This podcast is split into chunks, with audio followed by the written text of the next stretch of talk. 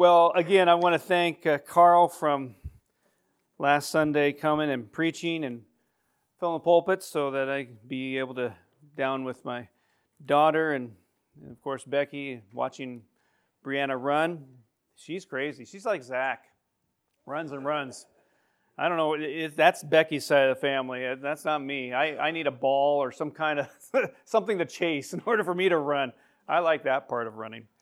But I'm thankful, though, that Carl was able to fill the pulpit, and he brought a great message about the source of godly character. And as I mentioned those things, yes, children, you can head on down for junior church, and Linda's going to take you for that. Go on down there. But Carl came and he spoke about the source of godly character from Genesis 39, talking about Joseph and his life. And he mentioned different things about this. And just to kind of give a little quick review here so you remember that, he mentioned that God's presence is best seen in our persistence. We persist through things, and God's presence will come through. God's power precedes our responsibility. So we are responsible for things. We need to make sure we follow through in those. God's provision also prompts our service. So as we serve others, God will provide what you need to be able to do those things. But as far as our service to others, we need to do it and realize that as God leads us in those things, He's going to prompt us maybe in other areas to serve in some way. And then also he mentioned too that God's perception is of more value than man. Sometimes we get our eyes off of God and we wonder what people think about us. And the one person I can think of biblically that didn't care about that too much is David when he danced for God. He could care less who was watching or what he looked like. He would be more foolish and looking than anyone else, be able to dance before God. And for us, we need to realize, too, that we shouldn't be worried about what people think about us as far as when it comes to our relationship with Christ. When it comes to maybe compromising that area so that people are pleased. And, you know, sometimes there are people pleasers that want to do that and peacemakers that might compromise in their area with Jesus because they might think more of people, what people think in their lives of them, than what they believe what God thinks of them. We need to have the focus, though. Remember that God's perception is of more value than man's. And then, of course, he concluded it all and said, God is the source of our godly character. We need to go to God. God needs to be in our lives, and we need to develop that relationship. And a great way of doing that, of course, is to get tied into a good Bible study, get tied into a good prayer time, accountability of prayer time and accountability of having daily devotions, where you have somebody be able to come alongside and say, so how were your devotions today? What did you learn? And be able to sharpen one another as iron sharpens iron. But again, my thanks to Carl for taking care of that. And we lead into another series here for May. And it's just going to be 3 messages because, of course, we have Mother's Day and we have... Memorial Day that we're going to look at a little differently than the series that we have here. But there are people in our lives that influence us, positively, maybe negatively as well too, of course, and through their lives encourage us to make changes in our life. Again, positively or negatively. We look at someone and go, oh wow, I want to emulate that. I want to follow that. Or you look at someone else and go, I'm not going to do that because that didn't work out for them and I don't want to go there. But there are people in our lives, though, that do that. Parents, there are maybe siblings, possibly. There are friends in our lives, maybe a teacher in your past that probably influenced you in some way. And throughout Jesus' ministry, he met and influenced many lives. And those lives were forever changed. And to this day, lives are changed when they meet Jesus. And as I thought about that more, I thought, wow, you know, Jesus has been changing lives for a long time. And there are many lives that have been changed just because they came before Jesus. They met Jesus one time in their life, and things have never been the same. In this month of May, we will look at 3 lives that were changed because of their moment with the Master. And that's what we're looking at this month of May, moments with the Master. We're going to be looking at Nicodemus today. We're going to look at the woman at the well, and then we're also going to look at Zacchaeus. They all had moments with the Master. And through these Sundays in May, I trust we'll discover how their lives were forever changed and see how our lives can be changed as well too. So in Nicodemus' story here, we're going to take a look at this in John chapter 3. And the first 21 verses, I want to read those verses to you and go back then so we get a full story of what's going on here. And you can follow along, Bible there if you want, Bible app, whatever you have there. I'm going to put on my glasses so I can read this small print. Anyway, John chapter 3, starting with verse 1.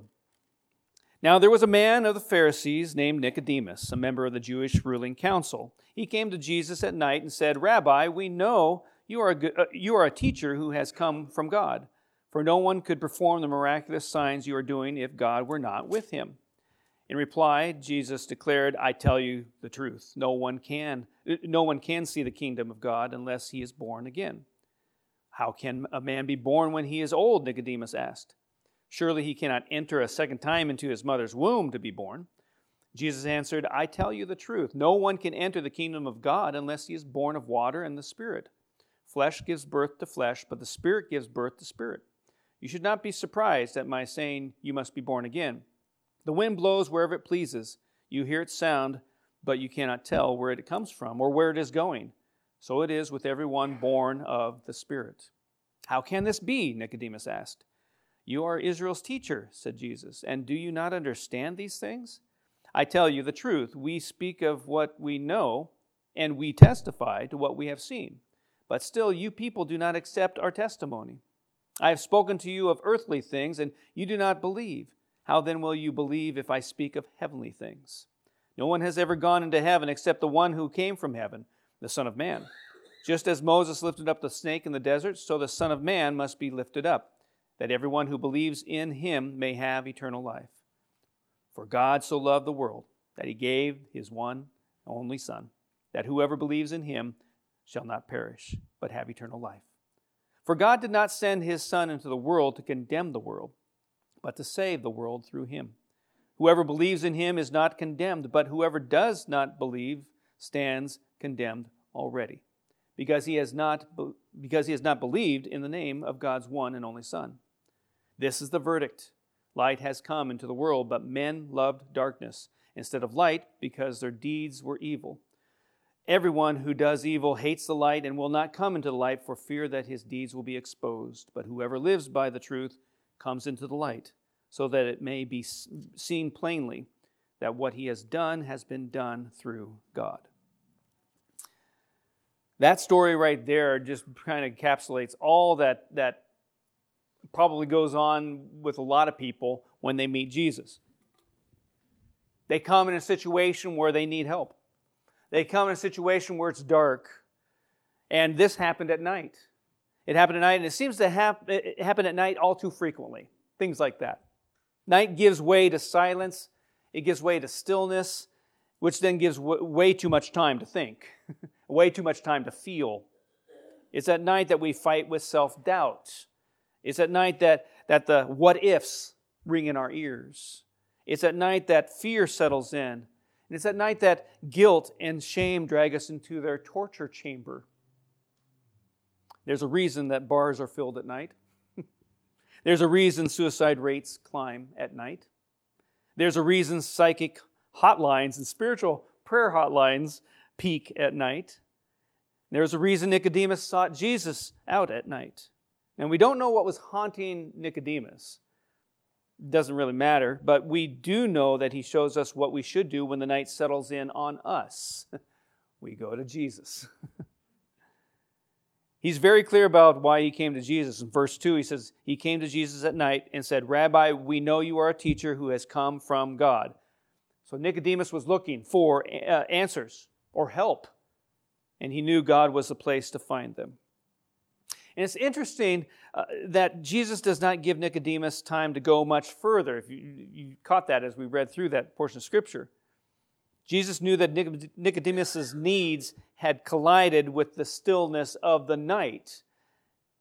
And he brought this private session here with him. It's almost as if Jesus cuts him off mid-thought. And he interrupts and goes straight to the core of Nicodemus' problem in verses 3 as well as verse 7.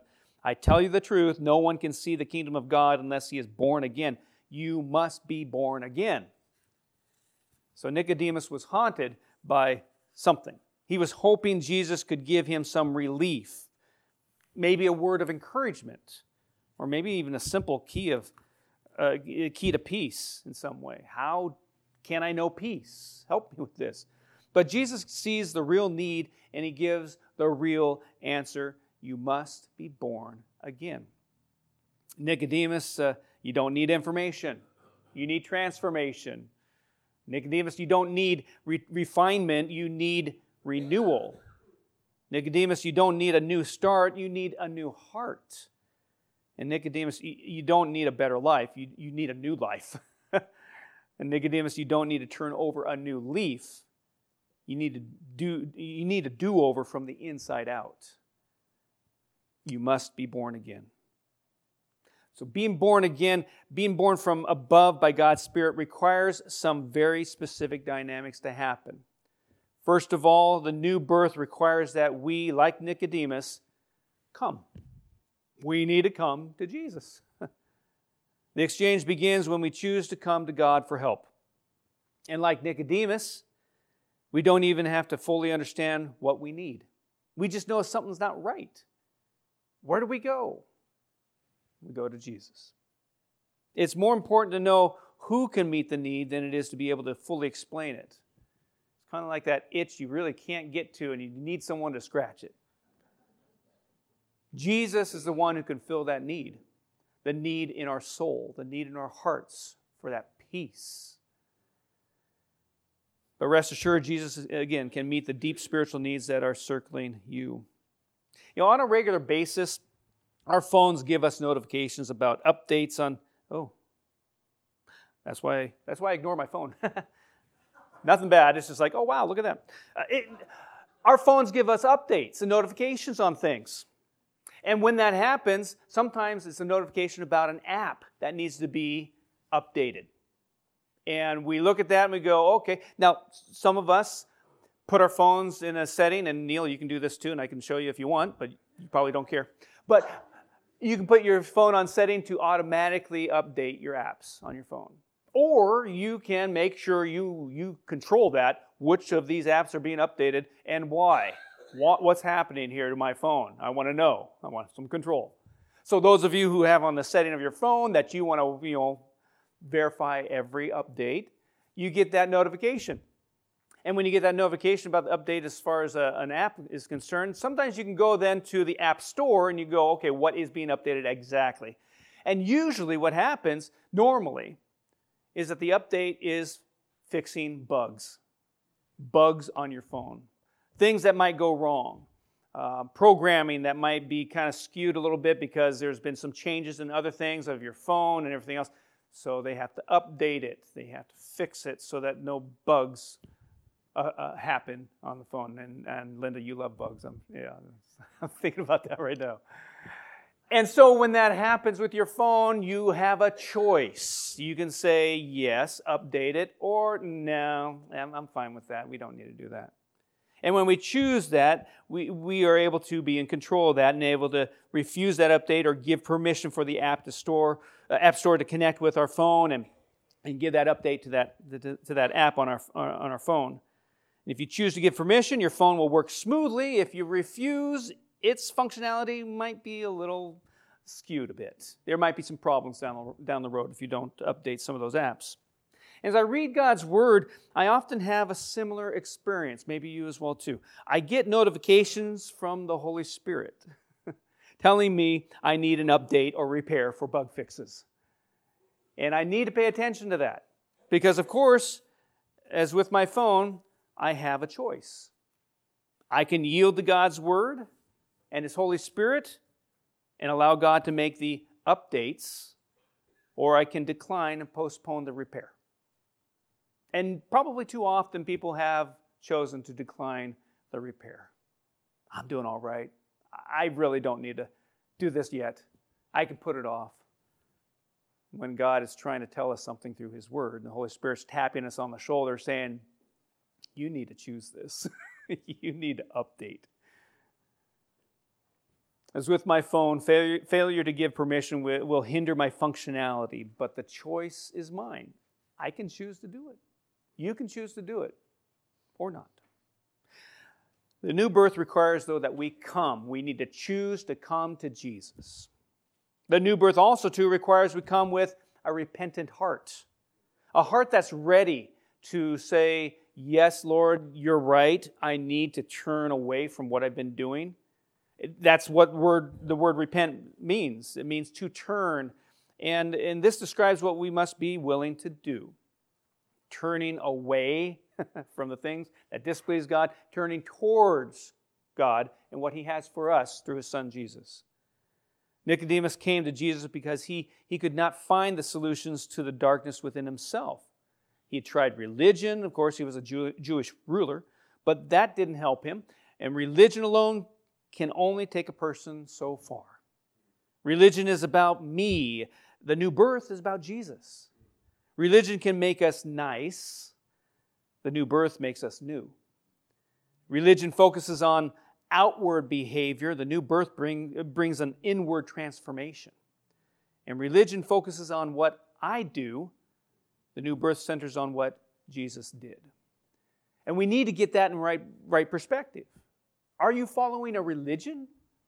Are you in a relationship with Jesus? Nicodemus came to Jesus seeking something he didn't have within himself. And to find this would require he abandon the previous course he was on and follow a new one. And one day in your life, in the past, that's what you did. You realized that Jesus had a new plan. He had something great for you.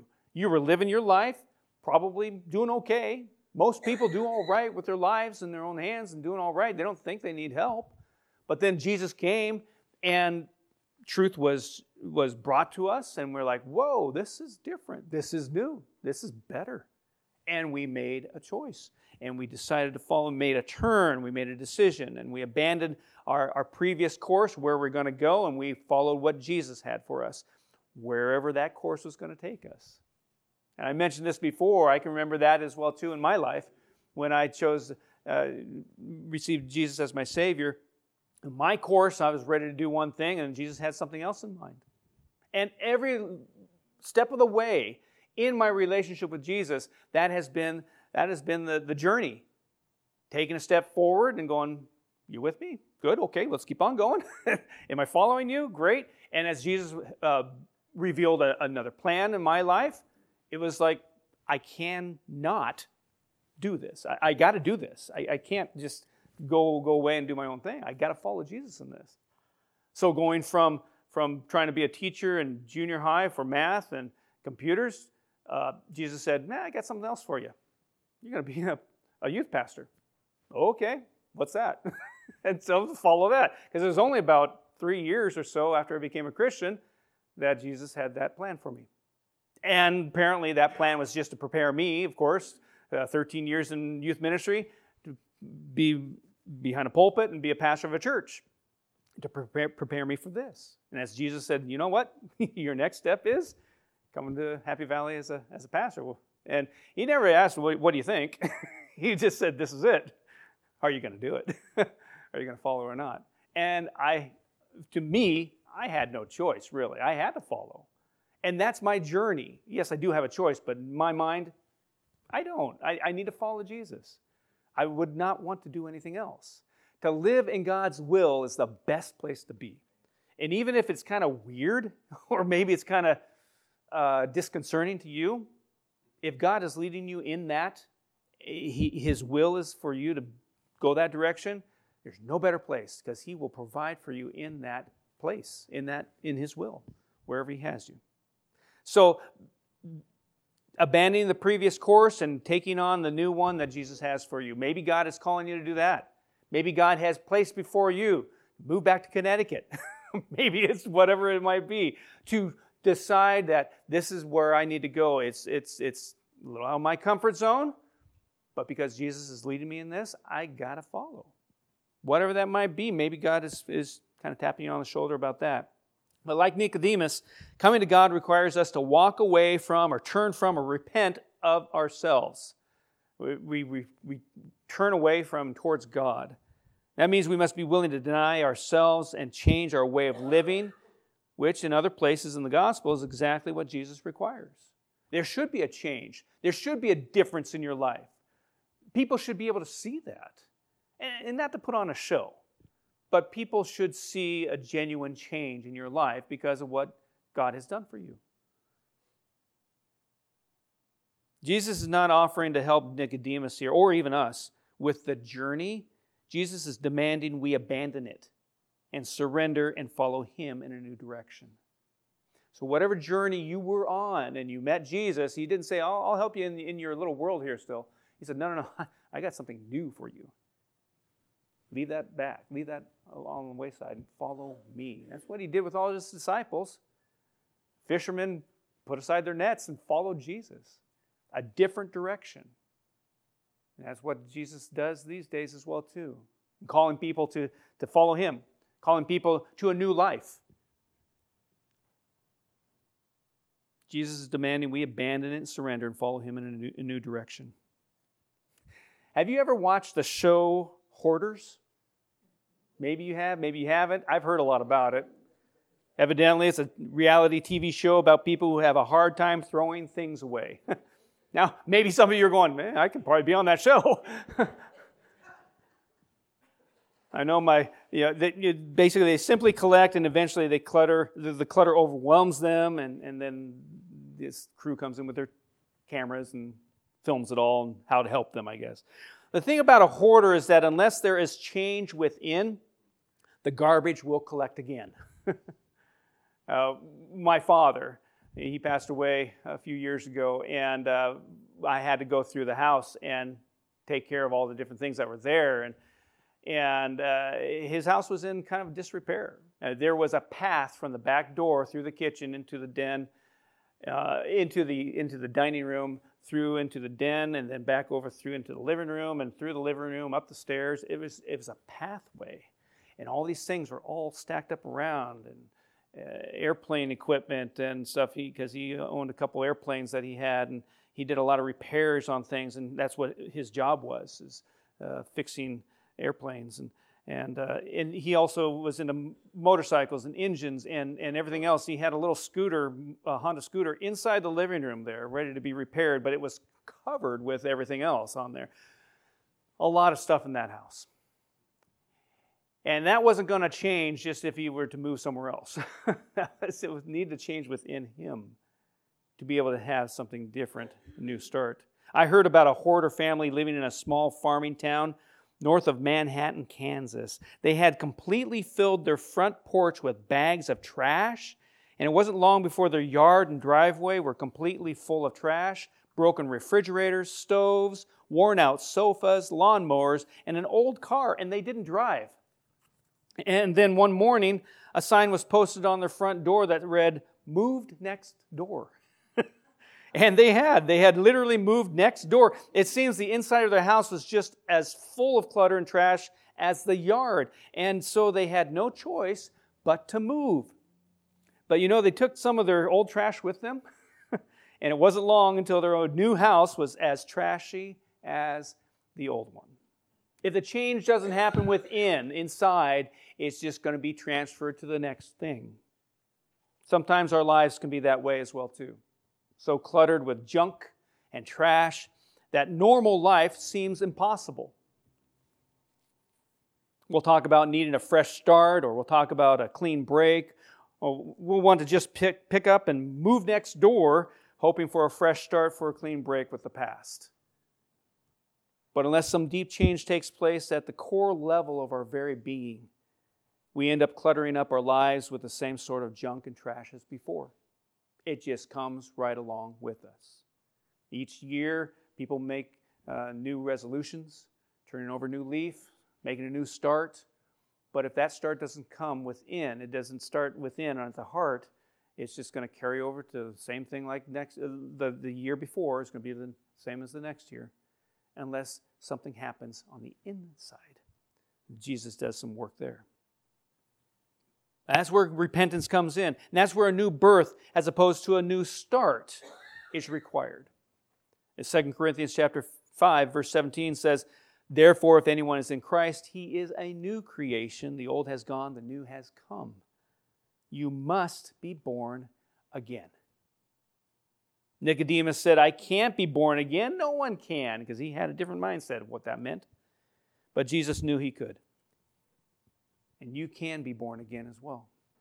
You can be made new from the inside out. And God Himself will send His Spirit to do a great work within you. It happens. And when you choose to die to yourself, God will resurrect you in newness of life. He will. We've experienced that on Easter Sunday. And because Jesus has been resurrected, we also too can be resurrected in our body, but also He will resurrect within us a new life, a new heart, a new direction. And what's the key to this new life? Well, there's a little verse there in the middle of the story about Nicodemus that gives us the answer. John 3:16, heard of it before? "For God so loved the world that He gave His only Son, that whoever believes in Him shall not perish but have eternal life." It's a verse that we know, we hear about, we go through. We might even skip over, and as I read it previously, you're going, yeah, I know that. But if you stop and read it again, it might hit you across the chin and going, wait a second. Wow.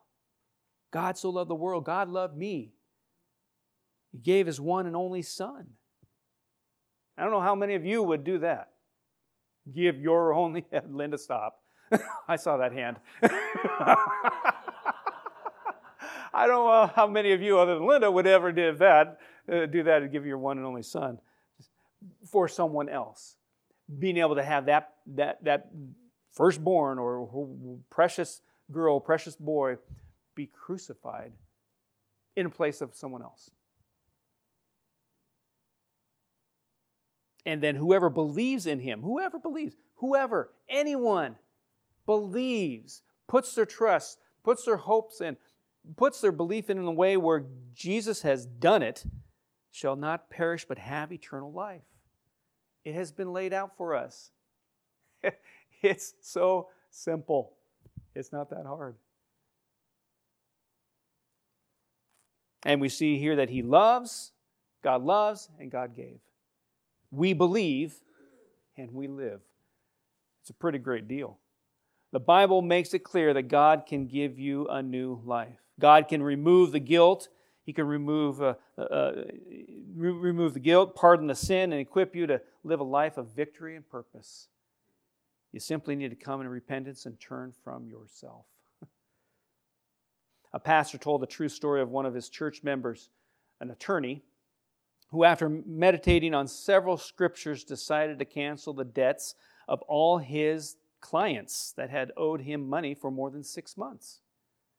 He drafted a letter explaining his decision and its biblical basis and sent 17 debt-canceling letters via certified mail. So he would know if they got them and was able to check that out. One by one, the letters began to return. They were returned unsigned and undelivered. Maybe a couple people had moved away, though not likely. 16 of the 17 letters came back to him because the clients refused to sign for and open the envelopes, fearing that his attorney was suing them for their debts. They thought something else was going on. All he wanted, though, too, was to be able to extend grace to them. And that's the issue with people today, right? They haven't opened the letter from God, and they think it's going to be doomsday. They're thinking it's wrath. They don't want to see it. And they miss out on that offer of forgiveness. But today we have opened the letter, and we have read about God and His offer to pardon your debt. Today would be a good time to accept His offer of forgiveness if you haven't yet. Today would be a great day to decide that Jesus should be Lord of your life, that He should have total control of your life, that whatever He says, you will do. But it all begins with being born again. You must be born again. So what haunts you at night? What haunts you at night? Maybe you aren't literally coming in the middle of the night as Nicodemus and many others do. Maybe it's in a dark night of the soul for you, going through a difficult time, and you're searching for answers. Where do you go? Because deep within your spirit, there's a voice telling you something's wrong. Something's quite, it's just a little askew. It's not quite right. Your solution, like Nicodemus, is to come to Jesus and find a new life. Because that's what Jesus will offer for you, and that's what we need. That new life. A new creation in us. I want to invite you to step out into that light. If God today has revealed new light to you, we need to walk in it and all that light that He has revealed. No matter maybe how painful it might be, no matter how difficult it might be for you. When new light is revealed, we need to walk in it. And as I've heard Bishop Ginder, an old gentleman who passed away a long time ago, he would always say, new light is delight. And we need to remember that. When new light is revealed to us, truth is revealed to us, we have a choice. Update or no update. We have a choice. But realize that new light is delight in your life. It's always a great choice to receive that new light and live in it, walk in it. But I invite you to step into that light. And let Jesus shine His truth into the deep recesses of your world and your life. And bring that newness, bring that healing, bring that new life to you. Martin Luther called the new birth the best medicine. Those who have experienced it would certainly testify that it's true. It is the best medicine, new birth. But you just need to pray a simple prayer if you've never received that new life. Very simple prayer. Realizing that Jesus has died for your sins and then receiving Him as your Savior. And then praying that God will help you walk that journey. And determine that you will walk in obedience. That's all it takes. A very simple prayer.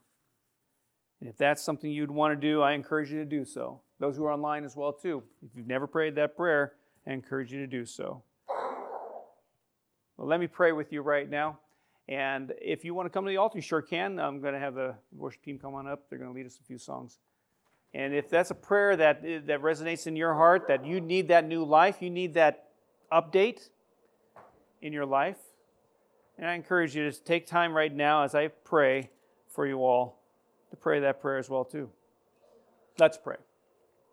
Lord Jesus, I ask right now that you would just be with each person right now as they focus in on what you have for them. Lord, those who are online that are joining us, maybe there's something askew there. Maybe there's something just quite not right. They can't place their finger on it, but Lord, you've placed your finger on it, and they need to realize the new birth is what needs to happen. We need to be born again, and we need to live in all the light that you've given us. And Lord, if Jesus isn't Lord of their lives, I pray, Lord, that today that they would make that choice as well. But it's a simple prayer, and Lord, I pray that you would remind us that it's not rocket science. It's just coming to you in true honesty and recognizing what you've done for us and receiving that gift of eternal life. Lord, I pray that you would give assurance to those people who might be praying that right now. Lord, that you would also give assurance that it is a great idea to have you as Lord of their life, because as you call the shots and you guide and direct us in that, you are the one who is leading us, and we say yes to you on those things. There's no one better to do that. So, Lord, I pray that we would place you as Lord of our life as well, too, and let you call the shots. But be with each one here, Lord, as they ponder the things that have been spoken of, especially, Lord, your word as it speaks to our hearts, and help us, Lord, to be living in obedience with that. Thank you, Lord. In your name I pray. Amen. If you prayed that prayer, and maybe those who are online, I'd love to hear about it. I'd love to hear if that's something you prayed, because I'd like to be praying for you as well, too. And it's a journey that you don't take on your own. It's a journey we all journey together with, and we help one another. That's why we come together as a church, to help one another, to encourage one another as we walk along together. But there's just something pretty special about a person receiving Jesus as their Savior, and I love to hear about it, because those are wonderful, wonderful stories. And for those who know Jesus as their Savior, you have something to proclaim. And we all have something to proclaim in our lives. And as the worship team leads us in this next song, I trust that this can be your prayer as well, too, as we proclaim God in our lives and Jesus and what He's done for us. Why don't you stand as we sing this next song?